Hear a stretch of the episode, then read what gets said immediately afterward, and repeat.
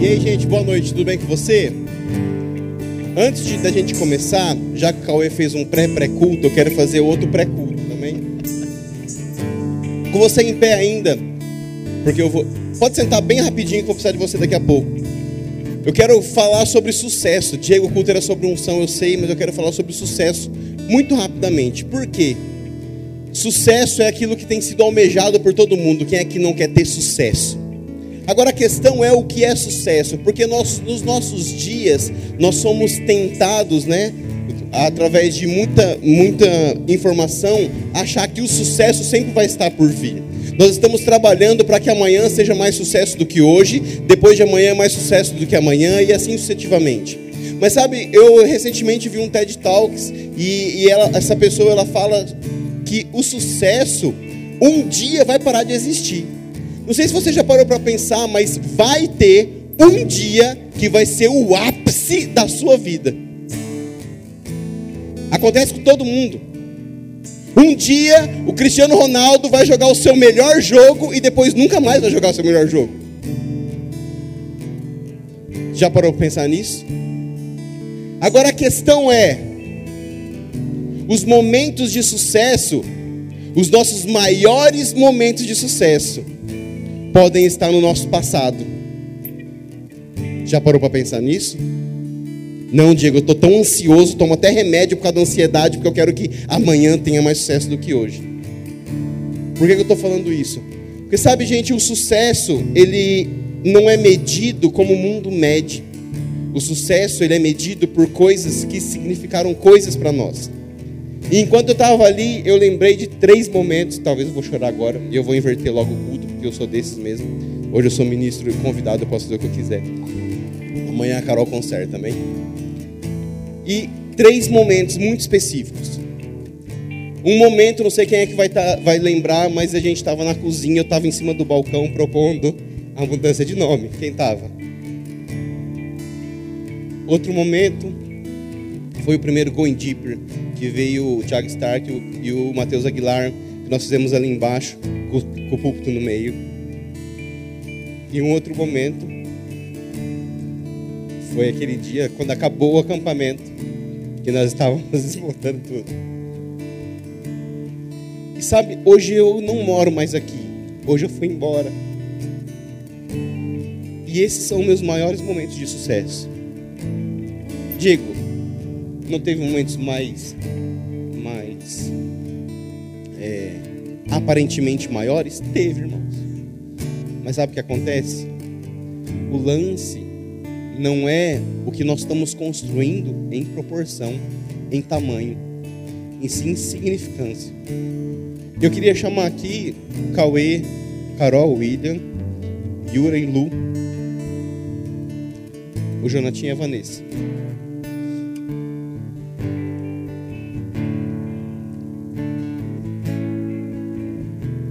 É seis anos.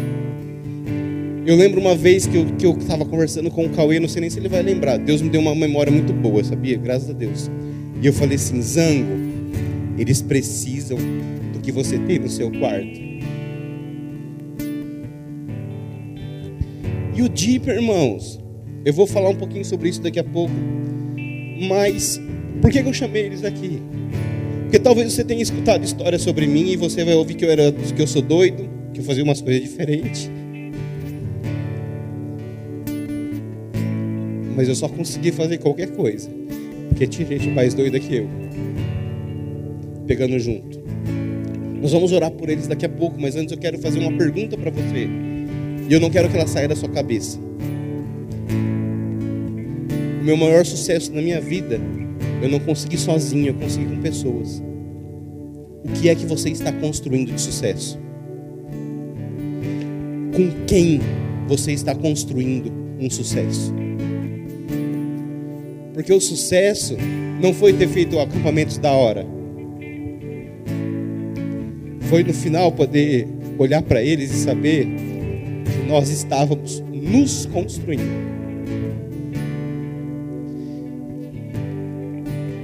Cara, eu sou chorão às vezes, tá? Só tenho cara de mal. Eu passei por coisas na minha vida que se não fosse o que foi construído com eles, eu com certeza não estaria aqui, como muitos não estão. Sucesso é continuar, independente do status. Sucesso é poder saber que ao longo da sua história você foi construído com alguém e por alguém. Ah, Diego, sucesso não é sua família, você e a Camila? Muito provavelmente não teria eles se não fosse eles. Por quê? Já dizia um profeta urbano, não vou falar o nome para não escandalizar.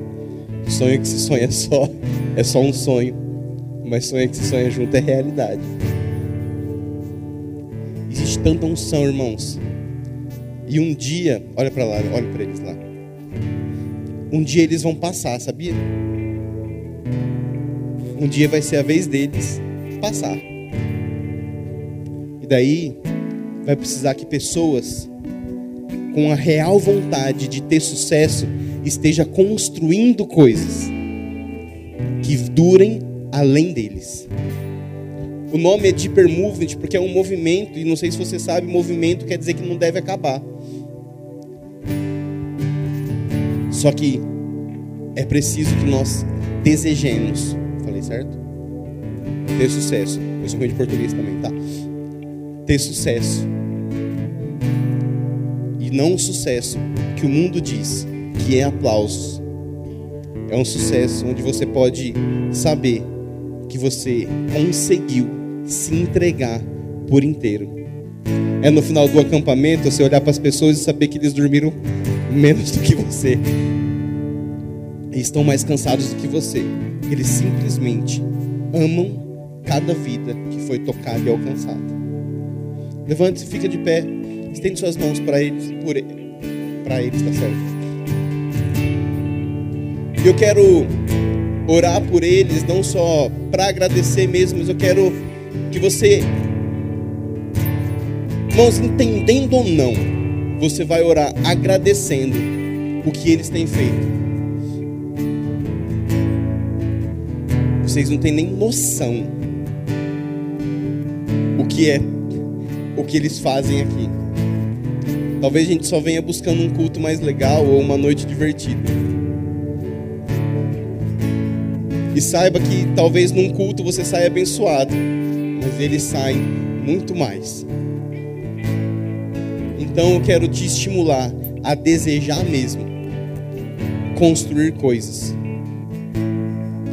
E eu não poderia jamais indicar pessoas melhores do que eles.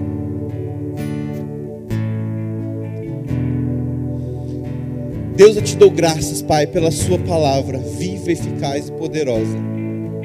Deus, o Senhor,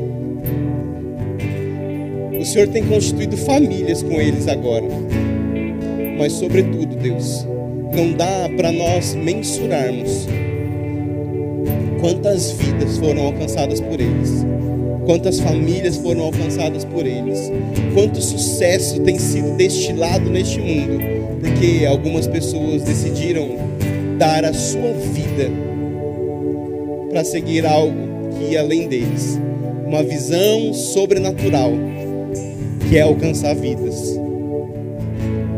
Quantos sonhos loucos, quantos prazeres, ó Pai amado, irracionais. Sentir prazer no cansaço. Mas vidas foram transformadas. Ah, Diego, eu não consigo contar.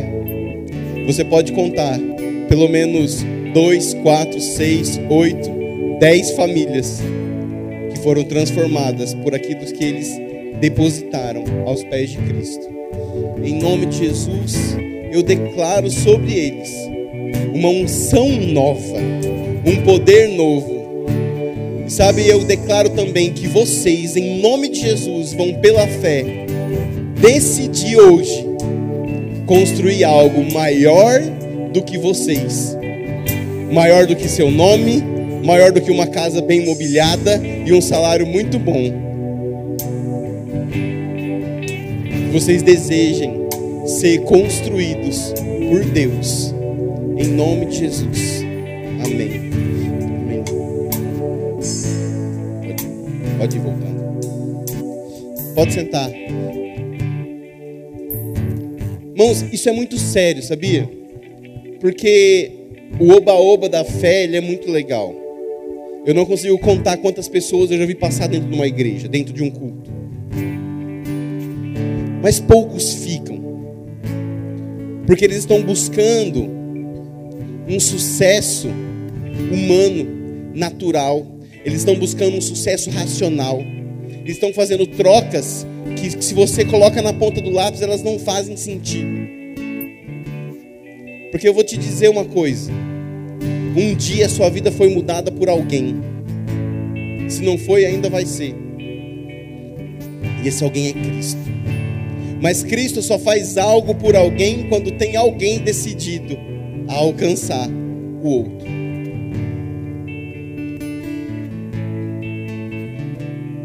Sabe, irmãos? Deseje fazer parte de algo sobrenatural, algo extraordinário algo extraordinário. Diego, como é que eu faço? Só esteja disponível, só esteja pronto, só esteja pronto para seguir direções loucas, instigar pessoas, mas, sobretudo, precisamos entender, irmãos, que o sobrenatural, ele não é místico. O sobrenatural, ele não é espalhafatoso. O sobrenatural é ver uma pessoa todos os dias, mesmo sem vontade, fazer aquilo que é preciso. Ah, Jesus fez vários milagres, eu sei, irmãos, mas ele só fez milagre porque ele levantou de dia, de manhã e decidiu sair. Mesmo sabendo que talvez um dia ele fosse morrer. Ele não desistiu de ninguém no caminho. Ele não ficou cansado de insistir. Fisicamente, com certeza, ele ficou, até com fome ele ficou. Mas, sobretudo, ele acreditava que ele estava alcançando pessoas, mas também que ele estava edificando pelo menos 11 discípulos e suas famílias. E ele fez isso com tanta vontade, tanto empenho, que a gente fala deles até hoje. E a minha pergunta para a gente começar é: com quem você está construindo algo eterno. Com quem? Você pode enumerar? Muitas pessoas me influenciaram, muitas pessoas me ajudaram. Mas essas pessoas que eu chamei aqui na frente, se algum dia eu for a pessoa mais famosa da terra, serão meu referencial de cristãos. Diego, mesmo que eles se ficar doidão e ir embora, Irmão, a gente tem alguns amigos que ficaram doidão e foi embora, eu continuo considerando eles. Porque eles ajudaram fazer quem eu sou. Quem tem ajudado a fazer quem você é? Muitas vezes nós temos a cultura. Como chama? A cultura do. Não é a cultura do exemplo. Da influência. Ah, quem te influencia, quem te inspira, vai, quem te inspira? E normalmente nós somos inspirados por ministros famosos. Você quer ser como quero ser como Billy Graham, como Kent Reagan, quero ser como T.L. Osborne. Irmãos, você sabe se ele teria chegado mais cedo num culto para carregar a cadeira? Esses daqui eu sei que fazem. Não estou dizendo que eles não faziam, você entendeu, né? Eles teriam vindo mais cedo para fazer um cachorro quente? Esses eu sei que fazem. Eles teriam trazido o filho, o, nenê, o filho ainda nenê para um culto? Esses eu sei que fazem.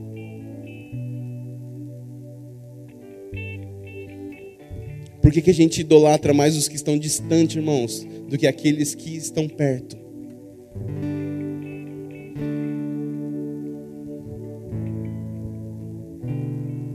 Construa algo com alguém. Pare de aplaudir quem está longe, irmão. não pelo aplaudir, mas preferencie aplaudir quem está perto. Amém?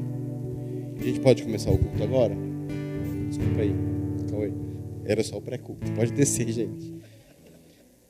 Vamos começar então? Faz de conta que eu cheguei agora. Boa noite, gente. Tudo bem com vocês?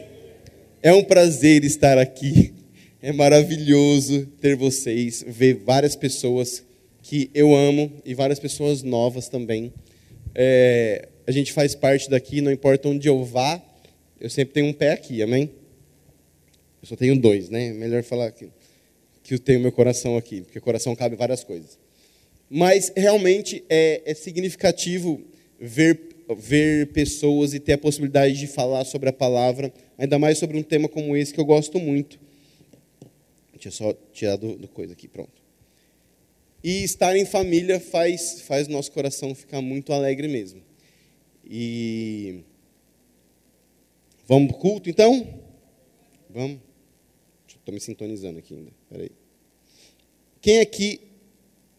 Quem quer saber o que Deus tem falado comigo? Larga de ser curioso, Deus está falando comigo. Queira saber o que Deus tem para falar com você. Amém? Conversa é essa? O que Deus está falando com, o pregador? Não é meu, é eu e Deus. Deus é um Deus pessoal, sabia? Nós precisamos saber o que Deus quer falar conosco. Deus tem falado com você? A pergunta certa seria: você tem ouvido o que Deus tem falado com você? Porque Deus sempre fala, amém? E daí, o que, que ele vai falar hoje? Irmãos, ele vai falar uma mensagem para cada um, sabia? Eu vou falar aqui no microfone, mas cada um vai receber uma coisa diferente. Eu destruí o negócio aqui, desculpa aí, gente. É, amém. Glória a Deus. Põe na minha conta. Então Deus vai falar com cada um. Mas para isso precisamos entender que Deus ele quer falar conosco. Se Deus quer falar conosco, irmãos, Deus quer falar conosco, comigo. Se Deus quer falar comigo, Deus quer falar qualquer coisa comigo? Não, ele quer falar algo que provavelmente é importante. Eu não acho que Deus joga conversa fora. Se Deus quer falar algo que é importante para mim, o que ele tem para falar é sério. Se o que ele tem para falar é sério, eu não só preciso dar ouvidos e estar atento, como começar o negócio predisposto a pelo menos praticar aquilo que ele está falando. Porque quem acha que Deus é mau? Quem acha que Deus está bravo lá no céu? Quem acha que Deus tem um plano de, de fracasso para você? Levanta a mão. Irmão, se Deus é bom, Ele está de bom humor, tem um plano de sucesso para nós, quão bom será quando nós praticarmos aquilo que Ele está nos dizendo? Amém? Agora, até recapitulando aquilo que eu falei agora há pouco, sucesso está em praticar aquilo que é ouvido, aquilo que é aprendido praticar aquilo que conhecemos, praticar a palavra. Amém? O sucesso, irmãos, está em praticar, não em saber. Amém? Não importa o quanto sabemos, importa o quanto fazemos daquilo que sabemos. Você pode saber um versículo, e se você praticar esse um versículo, a sua vida é mudada. Porque a palavra de Deus tem o poder de transformar as nossas vidas. O poder de Deus, a palavra de Deus, ela tem o poder de transformar tudo aquilo que nós cremos, tudo aquilo que nós conhecemos, e aquilo que pensamos sobre Deus, aquilo que você pensa sobre Deus, é a coisa mais importante sobre você. Diego, não é o que Deus pensa sobre mim que é importante? Não. O que é importante é o que você pensa sobre o que Deus pensa sobre você. Ficou confuso? Ficou, né? Eu vou repetir. Deus pensa algo sobre você. Certo? Isso é ponto, isso é fato. Ele pensa nisso desde antes da fundação do mundo, porque você já estava dentro dele. Ele é eterno, amém? Agora, o que você pensa sobre o que Deus pensa sobre você faz toda a diferença. Porque é assim que você se relaciona com o plano dele para você. Então, por exemplo, se eu penso que Deus é mau, não importa o que ele pense sobre mim, eu vou ter uma visão errada sobre ele. Ah, deu para entender? Se você pensa que Deus tem um plano de fracasso para você, Não importa o que ele pensa. Se você pensa que Deus coloca doença para ensinar alguma coisa, não importa o que acontece, o que ele pensa. O que importa é o que você pensa sobre o que Deus pensa sobre você.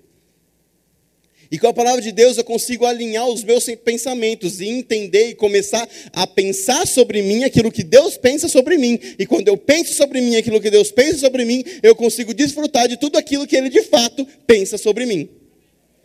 Porque Deus é Deus e só o fato dele pensar quer dizer que está disponível para eu viver. Se Ele cria todas as coisas com o próprio pensamento, está ficando confuso?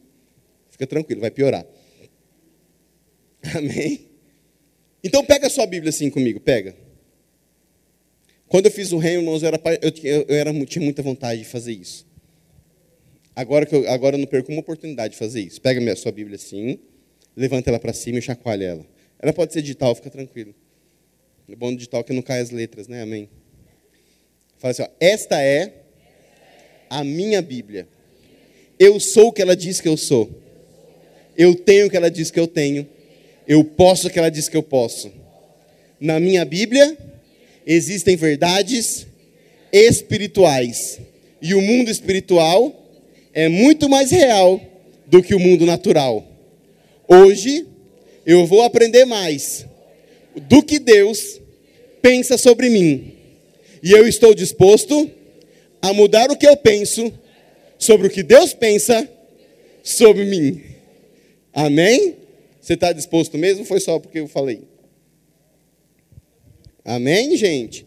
Bom, irmãos, o tema é unção. Eu tenho a primeira parte até que horas? William, Carol. A primeira parte até que horas? Que eu já perdi o, o negócio. Amém. Então, qual que é a proposta hoje? É, é, é falar um pouco sobre unção, experimentar um pouco sobre unção. Mas para isso eu preciso saber o que é unção. Quem é que sabe o que é unção? Você, unção, quem sabe que é unção? Unção. Antes disso, eu quero dizer uma coisa para vocês. Sempre vai haver no reino do Espírito um lugar certo, um momento certo e uma pessoa certa para transformar a nossa vida. Existe, parece que no reino espiritual, assim, é, é X no, ma no mapa, assim.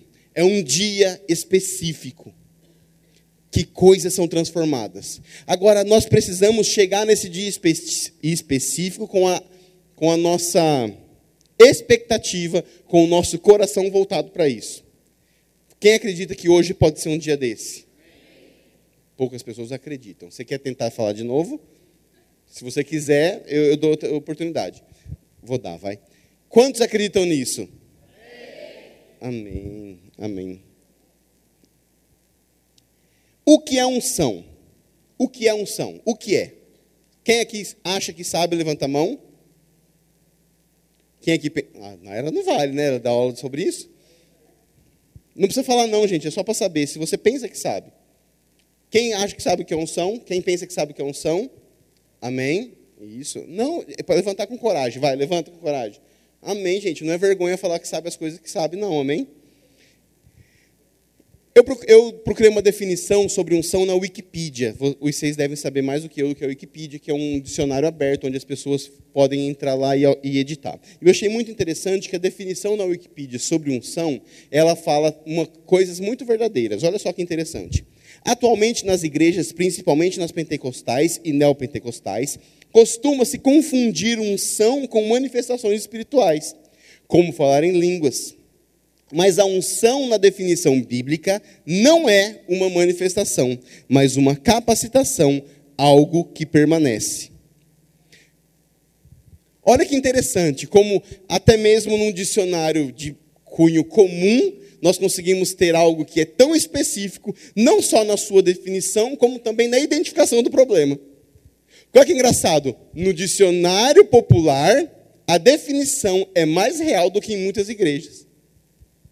E unção, de fato, não é manifestação. Mas nossa busca pelo sentimento acha que o culto só é ungido quando a gente cai no chão, amém? Mas não é isso. Unção não é manifestação, muito menos reação. Então, a unção fala sobre um aspecto do poder de Deus disponível para fazer algo. Amém? Então, existe dois tipos de unção distintos na Bíblia. Uma é a unção dentro, outra é a unção sobre. E muitas vezes nós confundimos essas duas coisas. Por exemplo, quem aqui já ouviu a frase, eu considero a unção que está sobre a sua vida? Amém? Quem aqui já ouviu essa frase num dia de aniversário? Agora, olha só como a gente não presta atenção naquilo que a gente fala. Porque quando é o aniversário do William, e eu falo para ele, eu considero a unção que está sobre a sua vida, eu estou dizendo, eu amo a capacidade que Deus te deu de me servir. Não é bem o que eu queria falar para ele no dia do aniversário dele, é. A unção dentro de nós faz menção ao nosso chamado, ao nosso propósito, aquilo que Deus colocou dentro de nós desde antes de nascermos para operar. Mas a unção sobre, ela é uma capacitação sobrenatural para operar algo para alguém. A unção, a unção sobre sempre vai demandar uma, a seguinte pergunta: para quê? A palavra unção, ela vem da, é do ato de friccionar, esfregar óleo sobre um utensílio. Antigamente, eles utilizavam o óleo para esfregar na espada, para polir escudos, para passar na assadeira. Unção pode ser traduzida também por untar. Quem é que já untou a assadeira da sua mãe? Com margarina. Amém? Agora, olha só que interessante, quando eu falo sobre ungir algo, untar algo, eu estou preparando aquilo para fazer alguma coisa. Quem aqui já chegou na cozinha da sua mãe e viu a assadeira se untando? Então quer dizer que a unção, ela não pode ser autoproclamada, ela tem que ser depositada por alguém, e esse alguém é o dono do instrumento, e o dono do instrumento se chama Jesus Cristo por meio do Espírito Santo, capacita alguém para fazer algo para o outro. Diego, eu quero ser ungido. É? Você vive em coletividade? Ou você quer ser ungido trancado no seu quarto? Porque ungido trancado no seu quarto você não vai ser. Diego, eu quero fluir nos dons. Aleluia, irmão. Pega lá o espelho e fica dando palavra para si mesmo. Não vai acontecer. Porque os dons, eles operam para algo, com um propósito. A unção de Deus tem um propósito. Sabe, irmãos, Deus não está brincando de, de, de, de fazendinha de formiga. Porque às vezes a gente acha que Deus montou um negócio e está só assistindo. Minha filha tem sete anos e, e eu não acredito nessa geração ter uma mania tão besta que é de ficar assistindo vídeo de gente jogando videogame. Você já reparou? Na nossa época a gente gostava de jogar videogame. Agora minha filha gosta de ver gente jogando videogame. É o ápice da burrice. Porque você nem se diverte. Você está vendo alguém se divertir. E como é que você pode ficar feliz vendo alguém se divertir? É ilógico isso. E me preocupa, porque talvez ela, ela seja uma crente que gosta de ver os outros fluir no espírito, ao invés de fluir. Você tinha rido, né? Mas a unção não é só para o pregador. Os dons, a manifestação não é só para mim. É para mim e é para você. Fluir, experimentar o que é Deus se movendo através de alguém, não é só para quem está com o microfone, irmão. É para todo aquele que aceita Jesus e deseja fluir nos dons é fluindo nos dons, é se manifestando com o poder e com a unção, que nós entendemos como é que um Deus todo-poderoso deseja criar um instrumento para alcançar alguém.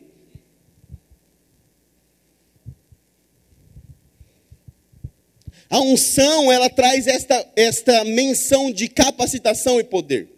De fato, a definição de unção, ela é muito parecida com a definição de graça. Não sei se você vai conhecer as duas, mas eu vou falar. A definição de graça é poder disponível para você fazer aquilo que você não poderia fazer na sua própria força.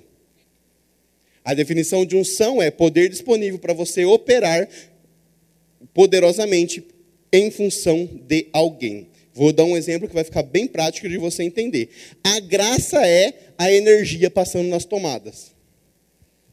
O poder está disponível.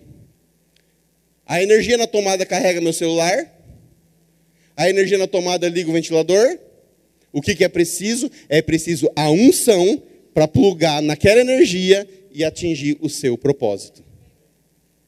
Então a graça é o poder disponível e a unção é o poder em operação, em manifestação. Com o que? Com um fim, com um propósito, com, uma, com um objetivo. Respondendo à pergunta: para quê? Quem é que gostaria de fluir nos dons? Para quê? Existem algumas unções específicas e algumas unções voltadas para o chamado. E eu quero só dar uma, uma explanação. Eu estou começando bem invertido mesmo o negócio, mas tudo bem, a noite é uma criança, amém? Sabe o que isso quer dizer, né? Que tem horário para dormir, irmão. Criança tem horário para dormir, amém? E quando eu, essas unções que eu vou falar em específico, eu vou falar mais específico nesse primeiro momento sobre a unção dentro. Amém? Vou construir assim. Vou, vou começar a construir assim. Amém? Abra sua Bíblia, por gentileza, em Efésios, capítulo 4.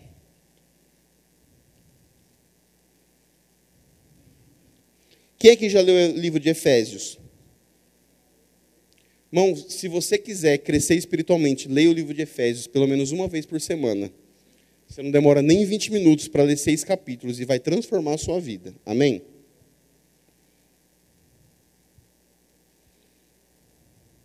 Quem chegou lá diz amém. Vou esperar só mais um pouquinho. Na verdade, eu só vou dar uma desculpa para poder abrir a garrafa. Agora, quem chegou diz amém? Glória a Deus, vamos ler então, amém? Versículo 7. E a cada um de nós foi concedida a graça conforme a medida repartida por. Você falou que tinha chegado aí, vai, lê. A medida repartida por por isso que foi dito, quando ele subia às alturas, levou cativo muitos prisioneiros e concedeu dons aos homens. O que significa subiu, senão também que havia descido até as profundezas da terra. Aquele que desceu é o mesmo que subiu acima de todos os céus, a fim de encher todas as coisas. E ele designou alguns para apóstolos, outros para profetas, outros para evangelistas e outros para pastores e mestres, com o fim de preparar os santos para a obra do ministério, para que o corpo de Cristo seja edificado, até que todos alcancemos a unidade da fé e do conhecimento do Filho de Deus e cheguemos à maturidade, atingindo a medida da plenitude de Cristo. Olha que interessante o versículo 14.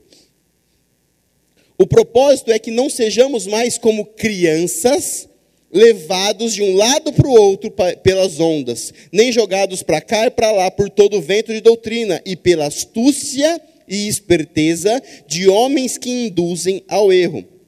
Antes, seguimos a verdade em amor, cresçamos em tudo naquele que é a cabeça de Cristo. Dele todo o corpo ajustado e unido pelo auxílio de todas as juntas cresce e edifica-se a si mesmo em amor, na medida em que cada parte realiza a sua função.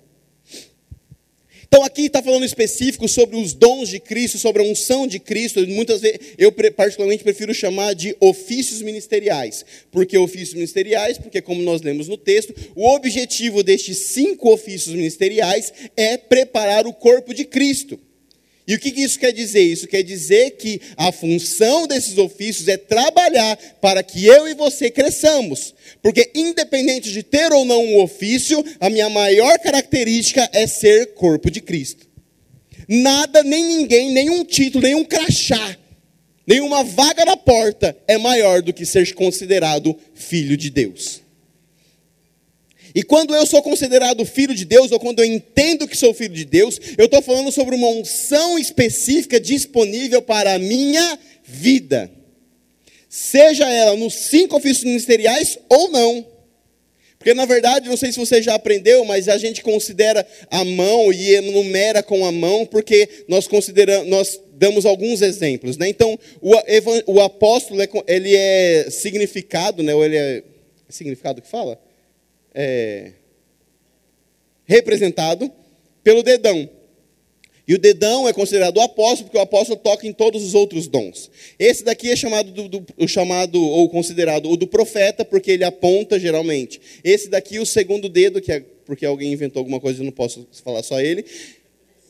Ele é o do evangelista, porque ele é maior do que os outros. O outro é do pastor, porque ele é casado com a igreja. E o último é o mindinho, que é o do mestre, porque ele perscruta coisas pequenas. Mas o importante, na verdade, nem são os dedos, é a mão.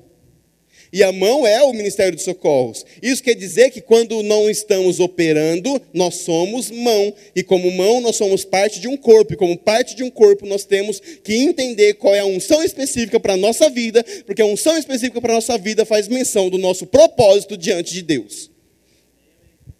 E todo coach hoje em dia está falando, descubra o seu propósito, mas Jesus está falando desde o começo: eu te dei um propósito. E o propósito que Deus nos deu faz menção a quem nós somos, aquilo que nós vamos fazer, qual é o nosso objetivo de vida. E não tem como eu ter sucesso sem entender qual é o meu propósito, porque o sucesso sem a correlação com o propósito, ele é banalizado, desperdiçado. Eu gosto muito de uma definição que Rodolfo Abrantes deu. Quem é que... Vocês são muito novos, talvez vocês não vão conhecer Rodolfo Abrantes. Mas ele foi um cantor secular muito famoso e hoje é um cantor gospel muito famoso. Mas quando ele era cantor é, secular, ele fez muito sucesso no Brasil. E um dia ele se converteu, e depois de convertido, ele deu o seguinte exemplo: Eu descobri que a vida antes de Cristo era como um cara que olhou pela janela e viu algo brilhando no alto de uma montanha.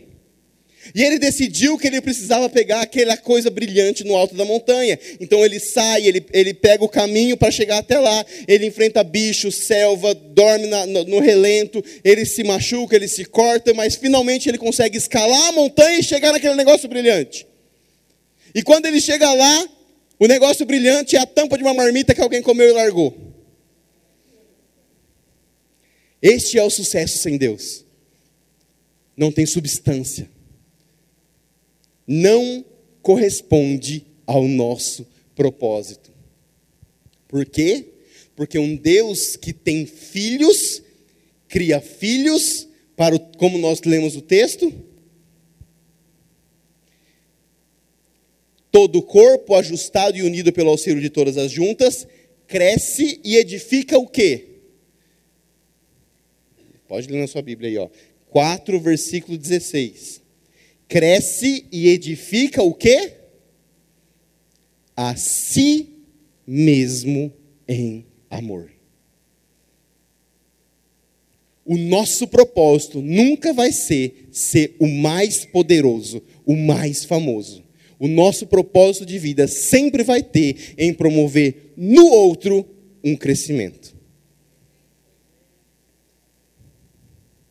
E quando eu entendo isso, eu entendo que aquilo que Deus colocou dentro de mim, ou seja, a unção minha, é, que, que é, foi, me foi dada desde antes de eu nascer, ela tem um potencial, ela tem uma participação, ela é parte de uma peça fundamental no corpo de Cristo.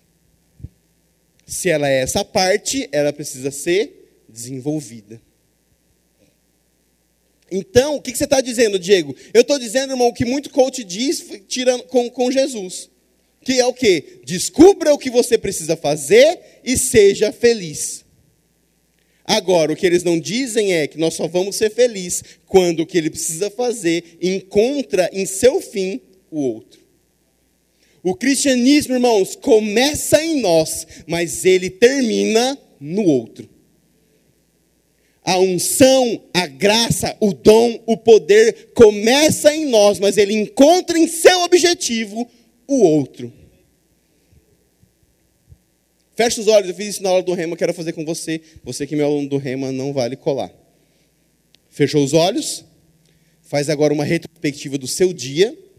E na retrospectiva do seu dia, conte aí nas suas mãos o que você fez por alguém que não foi você. Diego, eu trabalhei para ter dinheiro para quem? Para comprar o quê? Eu fui na academia para quem? Eu escolhi um almoço para satisfazer o quê?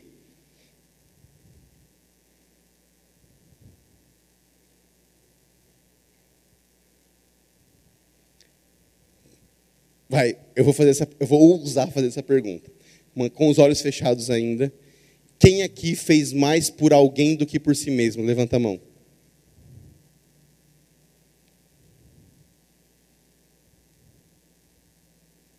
Espera que eu nem lembro a pergunta que eu fiz. Quem alguém fez mais por alguém do que por si mesmo? Foi essa a pergunta que eu fiz?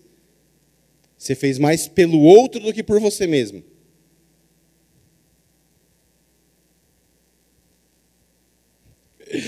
Amém. Pode abrir a mão. Abaixa, abre a mão. Fecha a mão e abre os olhos. Não, abaixa a mão e abre os olhos. É muito engraçado porque até aqueles que levantam a mão, eles ficam assim.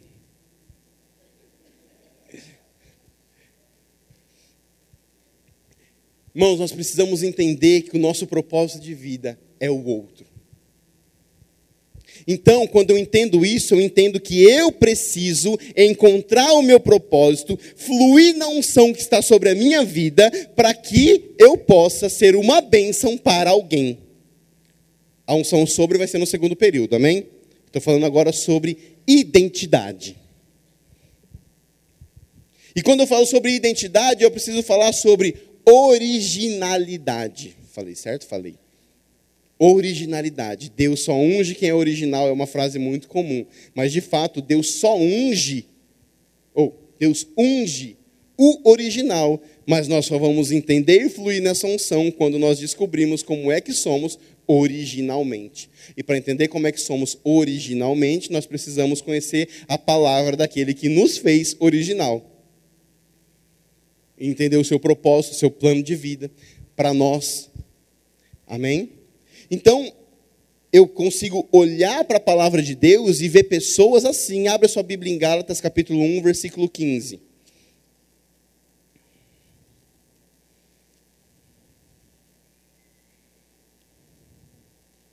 Ó, outro livro vamos você ler toda semana, ó, Gálatas. Seis capítulos só.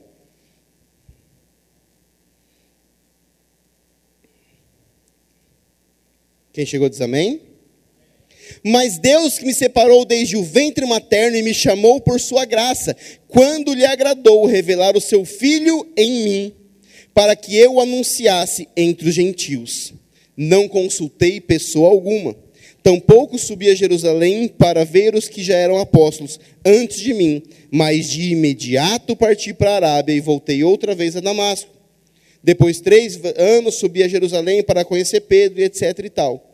Olha só, que ele primeiramente cuidou de conhecer o seu propósito de vida, depois de conhecer os famosos da fé. Amém?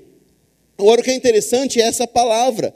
Desde o momento que separou, me chamou por sua graça quando lhe agradou revelar seu filho a mim. Essa palavra revelar no original é apocalipto, e apocalipto é a palavra que dá origem, por exemplo, ao último livro da Bíblia, que é Apocalipse.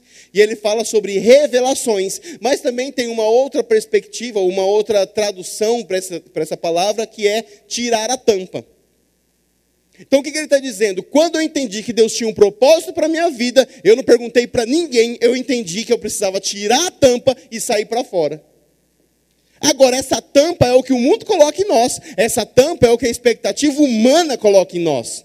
Mas nós precisamos entender que todos os dias precisamos ter a predisposição mental de tirar a tampa sobre nós e colocar o nós mesmo que temos dentro de nós para fora.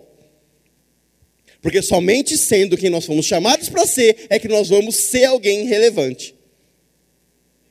Então, somente entendendo o que Deus pensa sobre mim e pensando certo sobre o que Deus pensa sobre mim, é que eu vou pensar certo sobre como preciso pensar o meu dia. Deu para entender? Depois você ouve no podcast, de bem devagarzinho, e aí você consegue. Amém? É maravilhoso quando eu entendo. É maravilhoso entender que Deus me fez uma pessoa única exclusiva. E junto com isso, ele me fez alguém específico para algo. É maravilhoso entender isso, mas também é uma grande responsabilidade, porque se Deus, em sua infinita sabedoria, colocou peças com propósitos, a falta dessa peça dentro de um relógio, por exemplo, vai fazer falta. Quem é que já desmontou alguma coisa e quando montou sobrou peça? O negócio funcionou normalmente? Às vezes até funciona, irmãos, a gente nem sabe porque aquela peça estava lá. Mas tinha um propósito, a gente não entendeu, mas tinha. Irmãos, se você, se eu, não viver o propósito de Deus para a nossa vida, o relógio não vai parar. Mas não vai ser a mesma coisa. Agora, olha que interessante. Um parafuso dentro do relógio faz parte de uma máquina, certo? Mas quando eu deixo ele de fora, o que, que ele é? Ele é só um parafuso.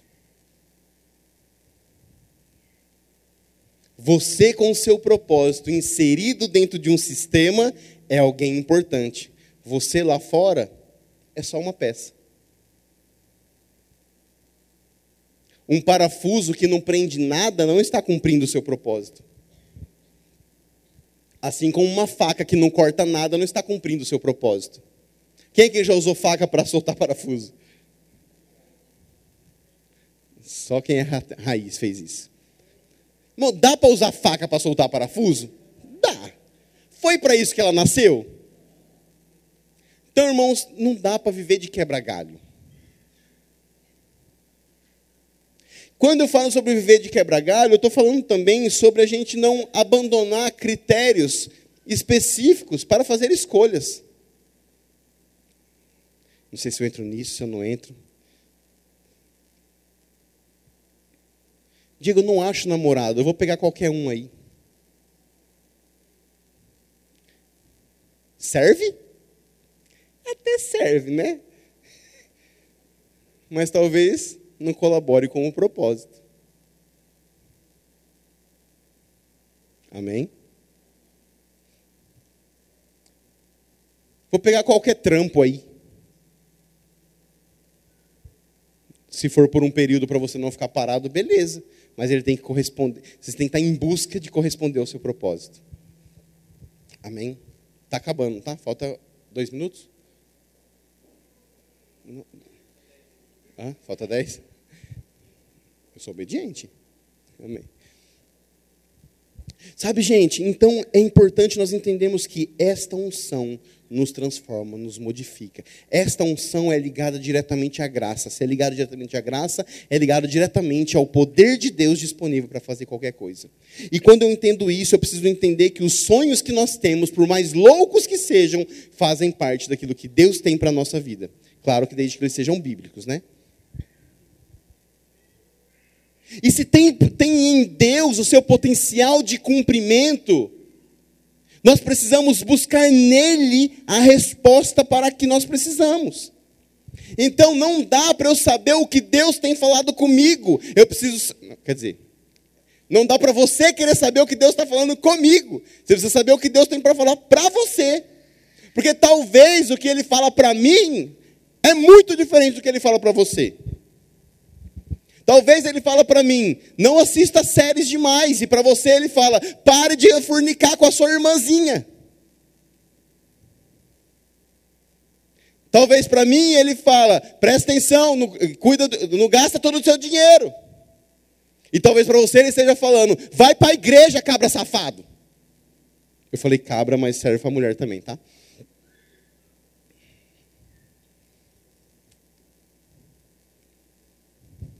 Talvez, irmãos, aquele manto terra que a gente quer ouvir, eu sei que tem gente de fora aqui, talvez você não entenda esse linguajar, mas manto terra é uma linguagem comum que as pessoas falam quando eles vêm a manifestar. As pessoas não, é algumas pessoas, alguns núcleos gospel fala quando vê a manifestação do poder de Deus assim.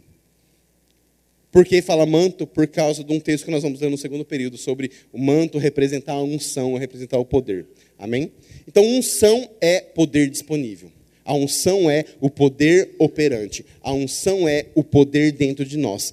Mas primeiramente esse poder, ele, como eu falei, ele serve para o outro, mas ele, este poder dentro de nós, ele tem uma capacitação ou ele tem uma um objetivo primário. E o objetivo primário desse poder dentro de nós é nos transformar naquilo que nós precisamos ser, naquilo que nós somos chamados para ser. E isso não vai falar sobre mudar as nossas características. Não estou falando sobre educação, a educação precisa mudar sempre. Estou falando sobre quem nós somos. Então, por exemplo, eu, eu não sou uma pessoa muito, muito, muito. Eu sou uma pessoa meio acelerada, não sei se vocês perceberam, mas eu sou. Mas o Cauê, por exemplo, cara, ele é a tranquilidade em pessoa. Aí quer dizer que quando eu entendo meu, eh, eh, a unção de Deus vai me deixar devagar e deixar o Cauê acelerado? Não. E é engraçado porque nós geralmente vamos nos associando com perfis parecidos, amém? Outro dia, outro dia, ó, algum tempo atrás, eu fui viajar com o William e com a Carol. E eu sou mais parecido com a Carol e a Camila é mais parecida com o William. Os dois são até bancários, só para você ter uma ideia. Foi muito engraçado, porque eu estava dirigindo no trânsito de São Paulo e eu dei seta e o meu carro fazia um barulho. Fazia tec, tec, tec, tec. Aí o William e a Camila, meu Deus do céu, para que fazer um barulho desse para dar seta? Brigando comigo. Por causa do barulho que o carro fazia.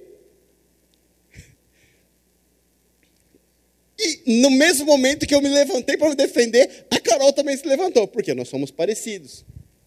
Agora, existem pessoas parecidas perto de você. Mas você já reparou que pessoas parecidas são um saco? Às vezes. Eu posso falar saco aqui? É saco de lixo, é saco de pão. Porque quem fala, fala para alguém que ouve. Se dois só falam. Por isso que eu casei com a Camila, amém? E o William com a Carol. Porque nós somos chamados para o complemento. E é por isso que é maravilhoso viver em comunidade. É maravilhoso, irmãos, estar junto com os outros. E isso é muito relevante hoje, porque depois da pandemia, principalmente, nós temos acesso a muitos pregadores pelo YouTube. E nós somos tentados muitas vezes a consumir o conteúdo da internet. E aí nós ficamos críticos demais com aquilo que nós vemos no dia a dia, porque o da internet é tão bom. Mas sabe, irmãos, aquele cara da internet, ele não aguenta você de mau humor. Ele não tem que ouvir você falar dos seus lamentos.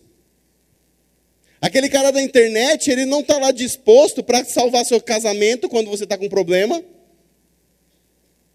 Não dá para você ligar para ele e dizer, cara, eu estou pensando um monte de besteira. Eu fui para a faculdade, todo mundo aqui está enchendo a lata, o que, que eu faço da vida? Mas aí a gente despreza as pessoas que estão próximas de nós. E quando eu falo isso e estou falando sobre unção individual, eu nem estou falando especificamente de igreja.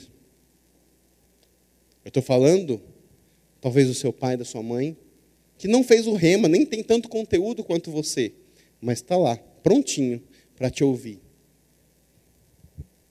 Aqueles seus amigos da escola, que não levam uma vida como você entende que tem que viver, mas estão prontos para te dar um abraço.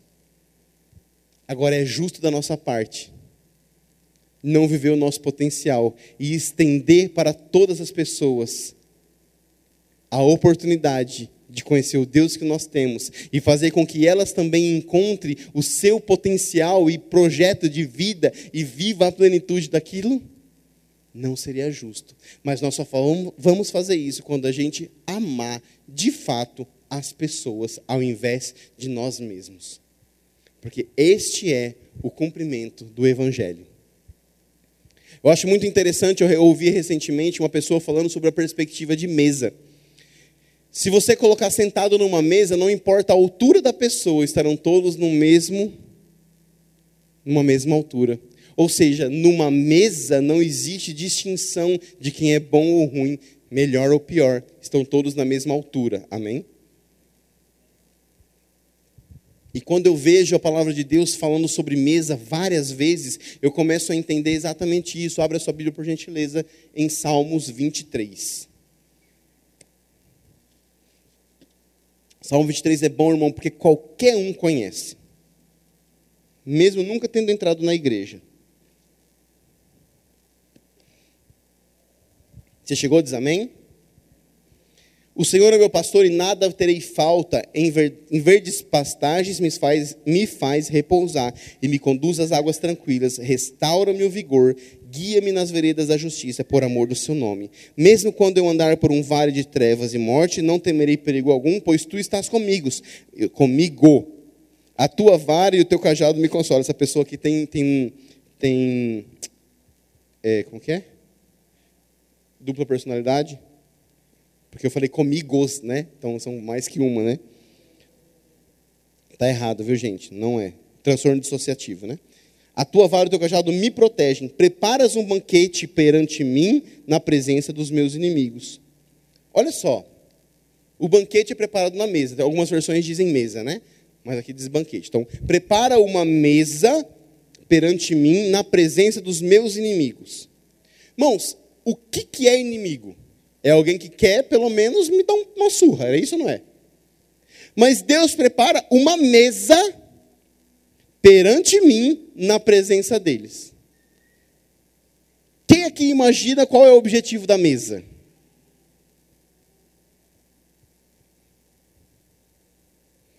Bom, se Deus quisesse só me salvar, Ele tinha me tirado. Mas Ele me dá uma mesa na presença dos inimigos. Porque, irmãos, o objetivo de Deus não é nos tirar daquilo que nos, nos pode promover algum mal. É nos dar a possibilidade de pegar daquilo que está colocado em cima da mesa e servir o outro. E aquilo que é colocado em cima da mesa, e eu vou parafrasear aqui para falar sobre dons e unção, é Deus quem põe. Então, independente se as pessoas à nossa volta são amigos ou inimigos, não, é, é, não importa. Eu tenho na mesa que Jesus prepara a possibilidade, a ferramenta, a unção disponível para pregar aquilo que é necessário e servir o outro. E ao servir o outro, eu não só dou alimento para ele, mas eu também consigo mostrar um propósito. Porque se a pessoa vier para te dar uma surra e você der uma palavra de sabedoria para ela, fique tranquilo, ela vai cair no chão e começar a chorar. Já pensou? Você discute no trânsito, a pessoa desce toda brava para bater em você, e quando ela vai bater em você, você fala assim: ontem você estava orando para Deus e dizendo. Ah, quem acha que vai. Não, não tem, eu duvido alguém bater em você. Isso quer dizer o quê? Que o dom não salva, amém? Esse é o objetivo. Mas para isso precisamos estar conectados com a fonte e conectado com a fonte, eu tenho acesso à unção disponível para a minha vida. Amém? Se coloca de pé, por gentileza.